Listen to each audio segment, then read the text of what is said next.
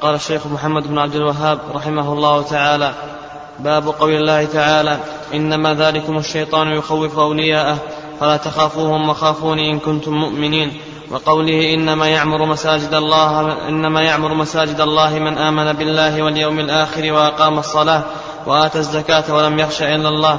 الآية وقوله ومن الناس من يقول آمنا بالله فإذا أوذي في الله جعل فتنة الناس كعذاب الله.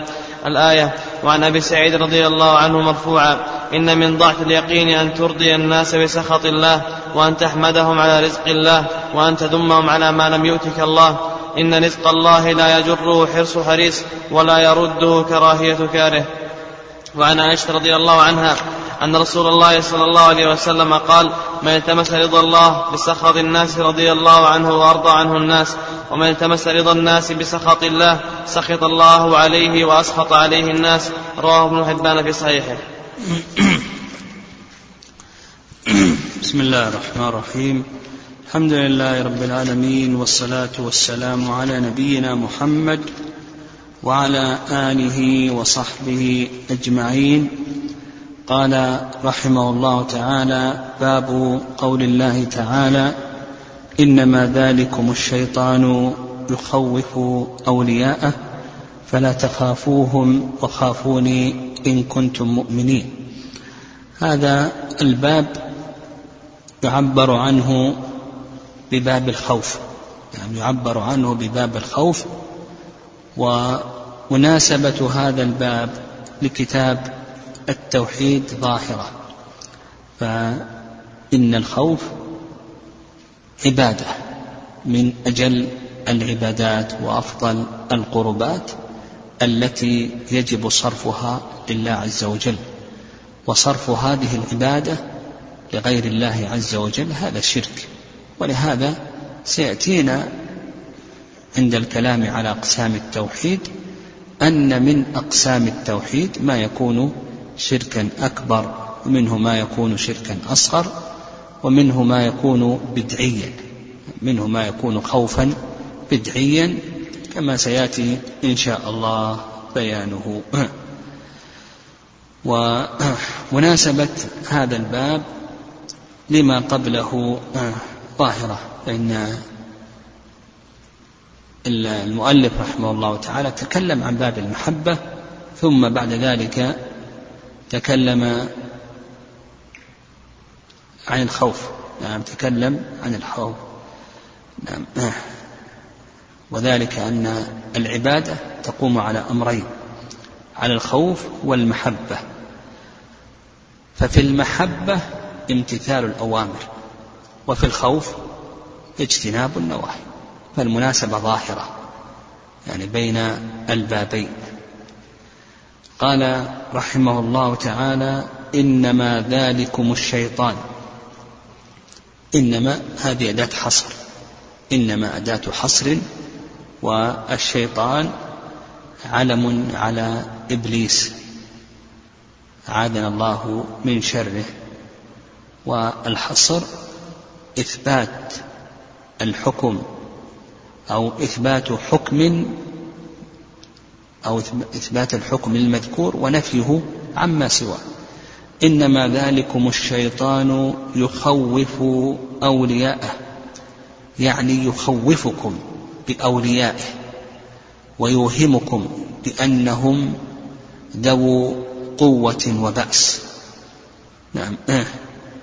فلا تخافوهم يعني لا تخافوا أولياء الشيطان وإنما خافوا من الله سبحانه وتعالى وهو الذي يستحق أن يخاف منه. وخافوني إن كنتم مؤمنين. إن شرطية. إن كنتم مؤمنين فخافوني فالله سبحانه وتعالى اشترط للإيمان أن يكون الخوف من الله سبحانه وتعالى. وألا يخاف أولياء الشيطان. الشاهد من هذه الآية لما ترجم به المؤلف رحمه الله أن قوله فلا تخافوهم وخافوني إن كنتم مؤمنين فإن الله سبحانه وتعالى اشترط للإيمان أن يكون الخوف ممن؟ منه سبحانه وتعالى. وكذلك أيضا أنه لا يخاف غيره سبحانه وتعالى وإنما الخوف له سبحانه وتعالى طيب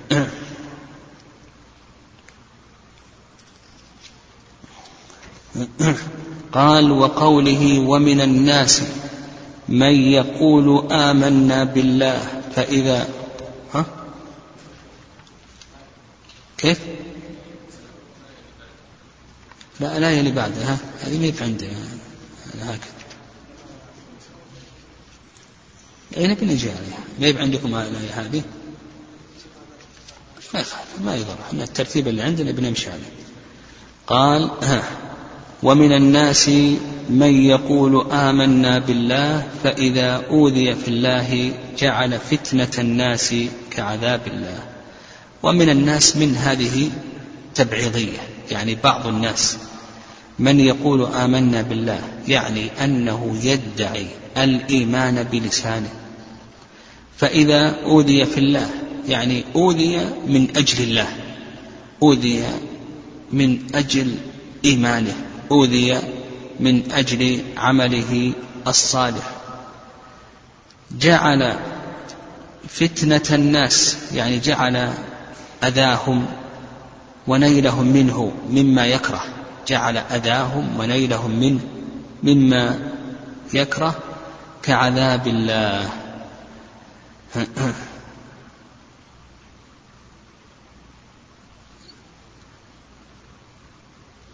يعني جعل أذى الناس وما يحصل له مما يكره كعذاب الله. بمعنى أنه فر من أذاهم إلى الارتداد عن دينه. يعني فر فوقع في عذاب الله عز وجل. نعم قوله كعذاب الله يعني جعل ما يناله من الأذى بسبب تمسكه بدينه كعذاب الله الذي يناله بسبب ردته. كعذاب الله الذي يناله بسبب ردته. ففر من أذى الناس إلى الوقوع بعذاب الله عز وجل فارتد عن دينه. يعني فر من أذى الناس من ألم أذى الناس إلى ألم عذاب الله فوقع في الردة نسأل الله السلامة.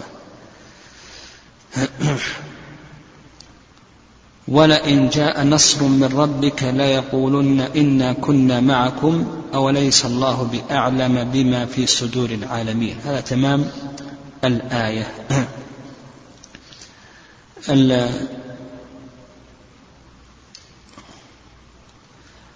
الشاهد من هذه الآية أن الله سبحانه وتعالى ذم من هذه صفته الذي يخاف من الناس يخاف من أذى الناس.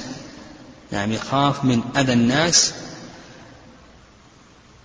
فيخاف من غير الله عز وجل بسبب الإيمان. يعني بسبب الإيمان يخاف من غير الله عز وجل فذمه الله عز وجل على هذا العمل. فالواجب عليه أن يصبر. نعم الواجب عليه أن يصبر.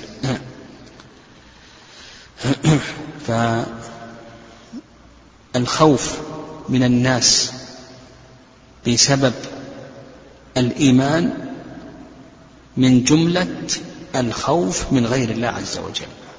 فهذا مذموم يعني كونه يخاف من الناس وأنه سيحصل له أذى بسبب إيمانه هذا الخوف خوف مذموم لأنه خوف من غير الله عز وجل.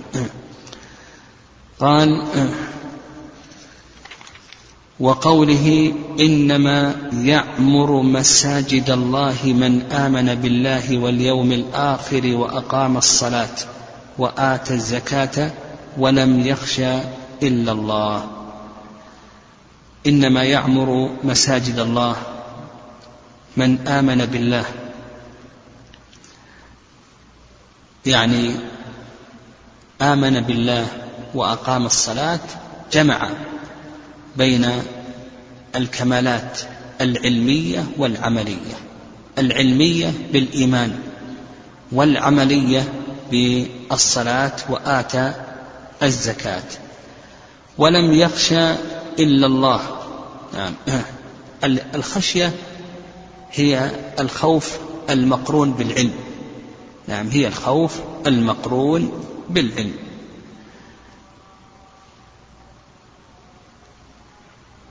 الشاهد من هذه الآية أن الله سبحانه وتعالى قال ولم يخش إلا الله. فالله سبحانه وتعالى أثنى على الذين يخافون من الله سبحانه وتعالى وحده ووصفهم بأنهم عمار المساجد. نعم. هم الذين يعمرون المساجد بالعبادة والطاعة. فدل ذلك على أن الخوف من الله عز وجل هو الخوف المأمور به. وكما تقدم لنا أن الله سبحانه وتعالى إذا أثنى على عبد في القرآن بخير فإنه يطلب منا أمران محبته والتأسي به في هذه الخصلة التي استحق بها الثناء بالخير من الله سبحانه وتعالى. وقال الله عز وجل في تمام الآية فعسى أن يكونوا من المهتدين. يعني المتصفون بهذه الصفات أولئك هم هم المهتدون وعسى كما يقول العلماء من الله واجبة. يعني فالذين يتصفون بهذه الصفات هم المهتدون. فدل ذلك على الأمر بالخوف من الله عز وجل وحده دون ما سواه. دون ما سواه وأنه يجب صرف هذه العبادة لله سبحانه وتعالى.